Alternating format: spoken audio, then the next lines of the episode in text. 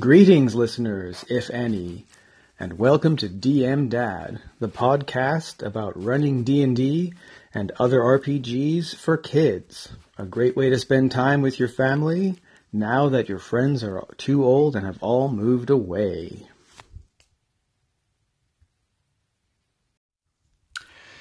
So, I thought I would make up for the super long podcast uh, where I review Dark Places and Demogorgons by doing another podcast because um, obviously the solution to being on the air for too long is to be on the air for even longer.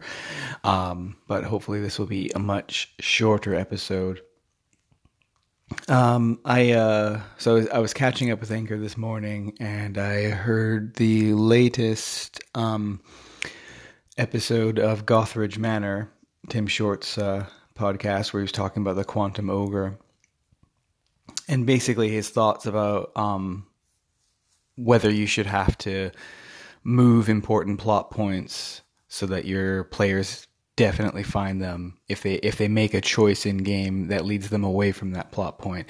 Um, he'll paraphrase it better than that. Um, if you don't know what the quantum ogre is, but he was talking basically about being okay with your your players having free agency and making choices that make certain things not happen you know in your game with basically with them failing to uncover certain information failure to uncover certain clues failure to complete certain quests that that really ought to be an option. I mean i think one one of the examples he did is if you give them three choices and only one of them is the choice that leads them down a certain path, then you have to be okay with the fact that there's only a 33% chance they're going to choose that one, and then you have to be okay with the other two options.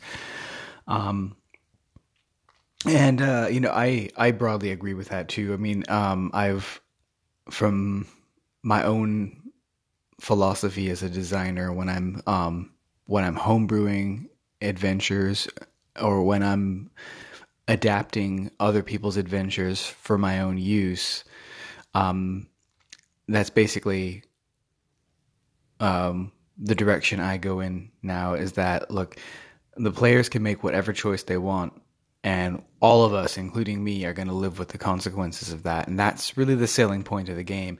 And I mean, it's not everybody agrees. Some people will want to use the quantum ogre approach. Um, or uh, it's it's sort of it's railroading without railroading, you know. It's um and it's the kind of railroading that I like better than uh you know um than the, wh- where your choices really don't matter because basically they do get to make the choice. It's just that the choice has the same outcome, um, but it's a good outcome. It's the rest of the adventure is is basically down whatever path they choose. I prefer that to um, the kind of railroading that I discussed in the uh, the My Little Pony opening adventure, where no matter what choices they made, the same negative outcome would happen. Um, the adventure would get them to the same exact spot without any differences, really. Because a lot of times, even if you are using the quantum ogre, there's probably a, a subtle benefit or disadvantage that uh, they could have depending on what path they take to it. But um, what I was inspired to talk about today, um, based on Tim's podcast, was the idea that it is okay for the players to not succeed. It's okay for the players to fail. And uh, that's something that somebody asked me on on G Plus when I first started posting blog posts about running uh, running RPGs for especially my young son. You know how how are they okay with when things don't go don't go according to plan? Because I know that my son really likes to win games, and you know that is definitely um, a concern that people will have when they're going to play these these complex freeform RPGs with very young children. That the dice rolls are not going to go their way or that the choices aren't going to um, bring the optimal results. Or, you know, the ultimate failure is that your character actually dies. So far, I have actually avoided character death, but I haven't avoided failure. And, uh, you know, kids are gonna, they're gonna have a moment probably where they where they uh, they fail on something and they're very disappointed. Stand your ground and they'll move on. So, one uh, one recent uh, one recent failure was with the uh, the Swords and Wizardry white box game I was uh, I was running, and this was something that I wanted to put in my blog post where I described this session, but I forgot um, because I was writing. I was so busy writing about the ogre fight that after after they they fought and defeated the ogre and the and the brown bear they were looking through the ogre's treasure and they were spending a lot of time going through this treasure which was fine because there were no more wandering monsters in that area so they had all the time in the world. And one of the things they found was a treasure chest and the treasure chest was trapped with the classic poison needle trap. And you know my daughter's not stupid. She she's running the thief. She has the thief check for traps um, the chest is unlocked. It's just trapped.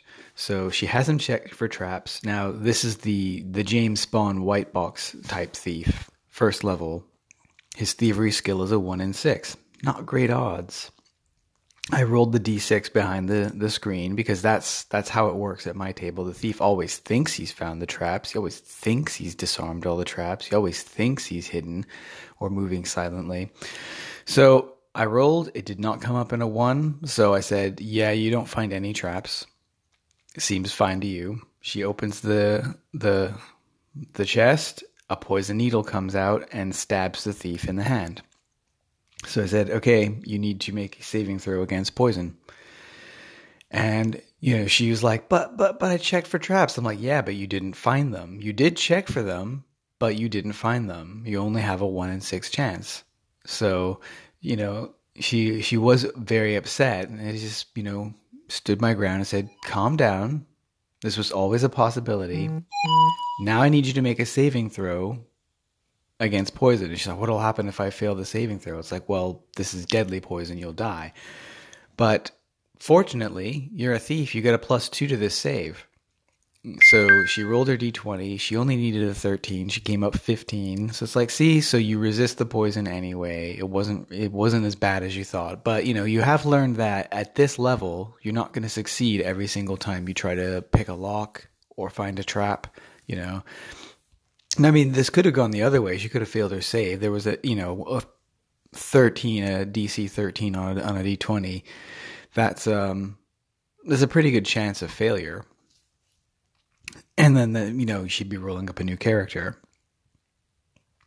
Um, and you know, if uh, if that had been the occurrence, I'd be telling a slightly different story probably because I'm sure she would have been more upset.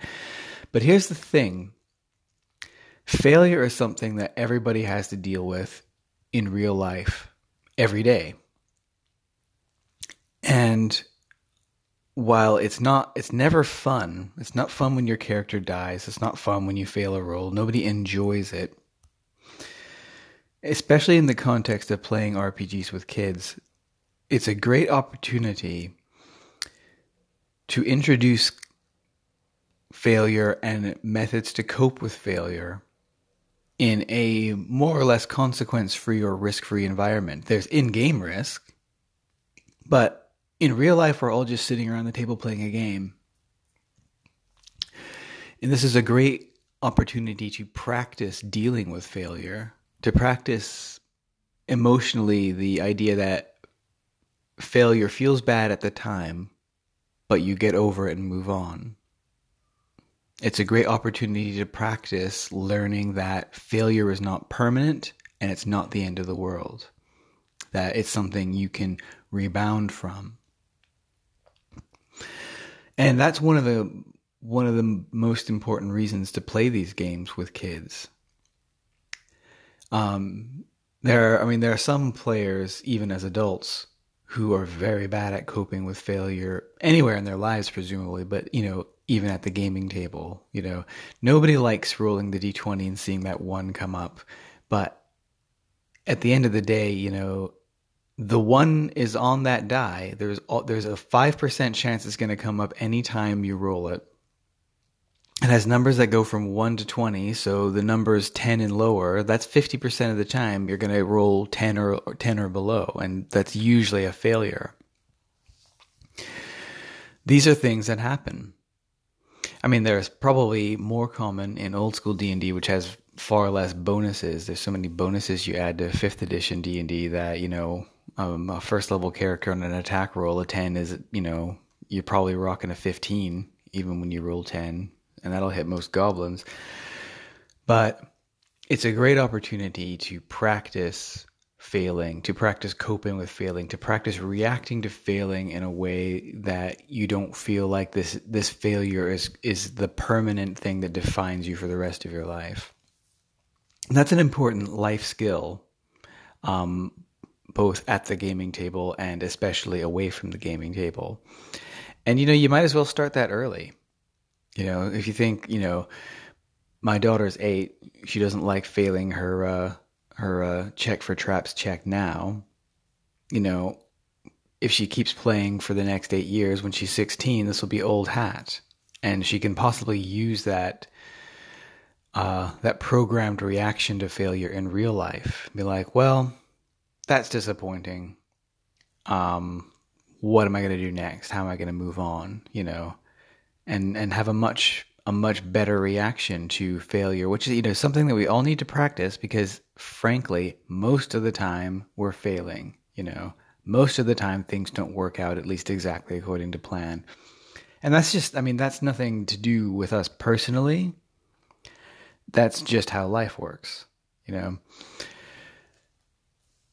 So uh I've I've titled this episode "Fail, "Failing is Fun" because that was actually um, a heading in the My Little Pony role playing game rulebook. Um, I think they especially foregrounded that because they know this is gonna this is a game you're gonna play with kids, and they know kids are going to be a little less emotionally mature about failure. And you know, there's one thing playing snakes and ladders. Um, only one person can win that game, you know, but once that game is over, if you were the loser, you can play it again and maybe win the next time, and it's all random chance. But it's a little bit more complicated with an RPG, you know. Um, you can't just replay a scenario. So um, they talked about making making sure they understand it's okay to fail a roll and as a game master to try to make sure that the consequences of that failure are actually interesting enough for the game that that becomes kind of a memorable incident and a good learning incident. And you know, all the best D&D stories are about when things went wrong.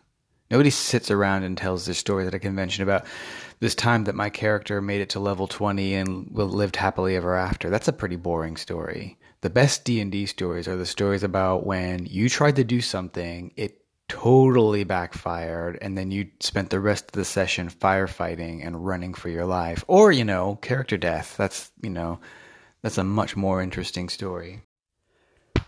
A much better story than surviving to old age. What happens to PCs who survive to old age? They become NPCs. And that's not where you want to be. So, Anyways, yeah, this is by now this has gone pretty far from the Quantum Ogre, which is just about um, the DM moving programmed encounters around so that the players always encounter them.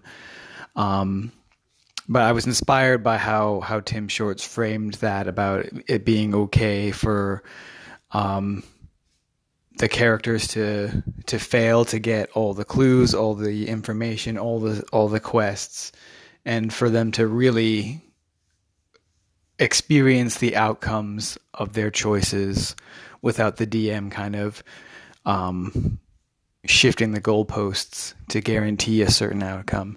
Um, and that got me thinking about other types of failure in game and how that relates to playing um, with children, because that's my focus. But, you know, there's plenty of adults who could use a refresh on coping with failure at the gaming table and beyond.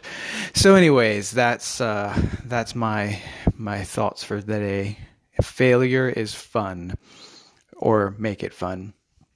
Until next time, play well and let the dice roll where they may.